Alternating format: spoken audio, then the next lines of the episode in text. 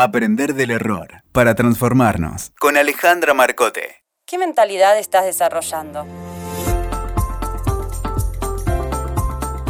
Durante estos años, cada vez que trabajé con una persona o con un equipo en una organización, para acompañarlos en el proceso de aprender acerca de lo que no funcionaba en un proyecto, tal vez la mayor barrera que me encontré eran las creencias que la persona o que el equipo tenía acerca de los errores y de los fracasos y sobre todo cómo se relacionaban con ellos. Día a día me encontré con que era difícil separar a la persona del fracaso que había sufrido el proyecto.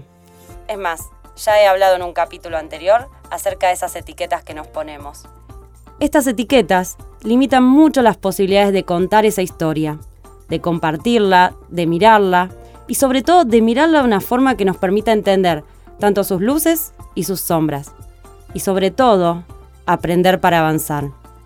Investigando un poco más para poder entender cómo es que esto afecta a nuestro aprendizaje, descubrí hace tiempo el desarrollo que hizo la psicóloga Carol Dweck acerca de lo que ella denomina mindset o mentalidad. Su estudio comenzó justamente preguntándose cómo las personas se enfrentan a un fracaso o a situaciones difíciles y qué pasaba en aquellas personas que podían transformar esto en algo positivo. Nuestra mentalidad, al fin y al cabo, está dada por un conjunto de creencias. A partir de su trabajo, esta psicóloga encontró lo que podríamos llamar dos mentalidades, la mentalidad fija y la mentalidad de crecimiento. Si nosotros desarrollamos una mentalidad fija, creemos que somos de una determinada forma. Somos inteligentes, somos creativos, o bien no lo somos. En definitiva, creemos que nacimos con talento o no. En este caso, entonces creemos que somos de una determinada forma, con características y habilidades que nos vienen dadas.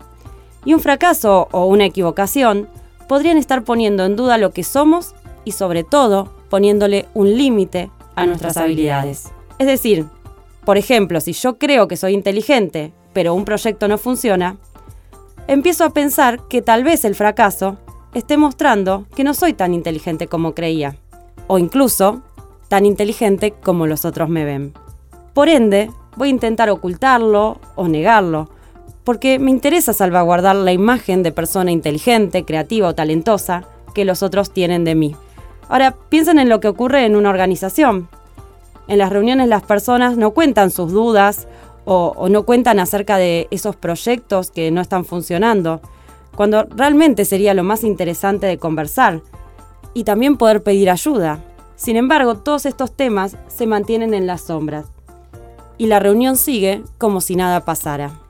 Lo importante en estos casos, sobre todo, es mantener nuestra imagen a salvo, a costa de, por supuesto, no resolver aquello que necesitamos.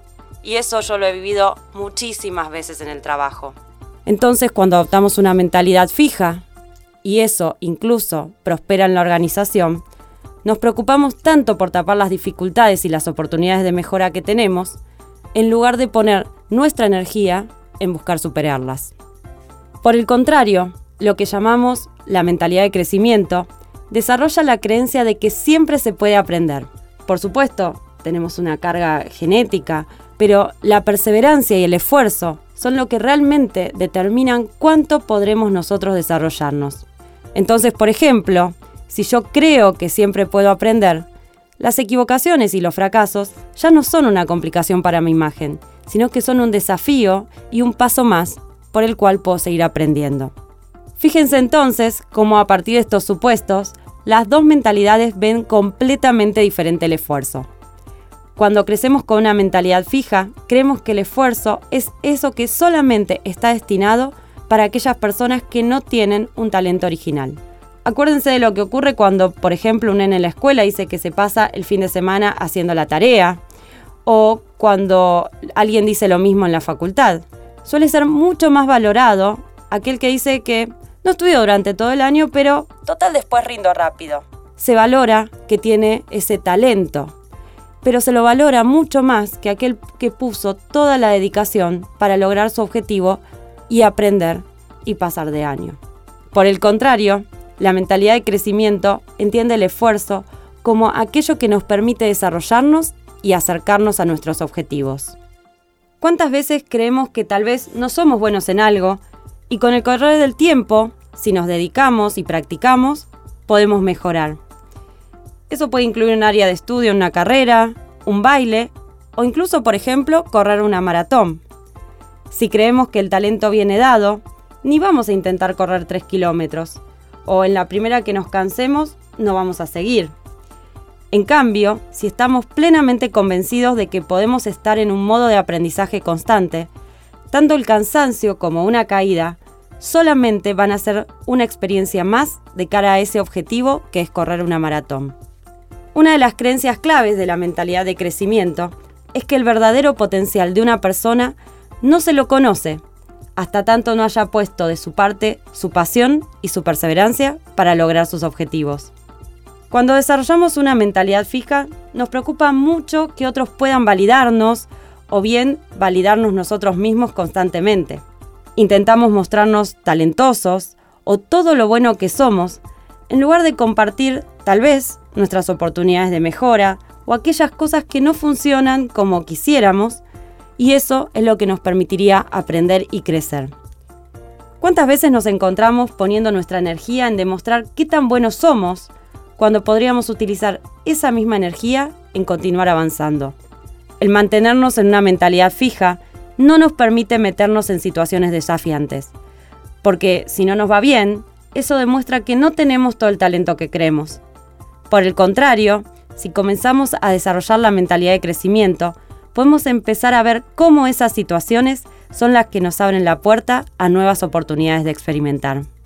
Para estar atento y trabajar sobre nuestra mentalidad, necesitamos empezar a escucharnos y hacernos nuevas preguntas.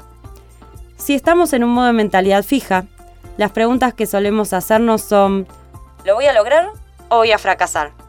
¿Voy a parecer inteligente o voy a parecer poco listo? Así de tajante. En lugar de eso, podríamos empezar a preguntarnos, ¿hay algo que puedo aprender de esto? Te propongo que en los próximos días, cada vez que te encuentres en una situación que no está funcionando como quisieras, o incluso en un espacio en el que necesitarías decir, no sé, y no te animes a hacerlo por ¿qué van a decir de mí? Te invito a que te preguntes, ¿con qué estoy comprometido en este momento? ¿Con mi imagen o con el aprendizaje. Te espero en el próximo capítulo de Aprender del Error para Transformarnos. Escuchaste Aprender del Error para Transformarnos con Alejandra Marcote. WeToker. Sumamos las partes.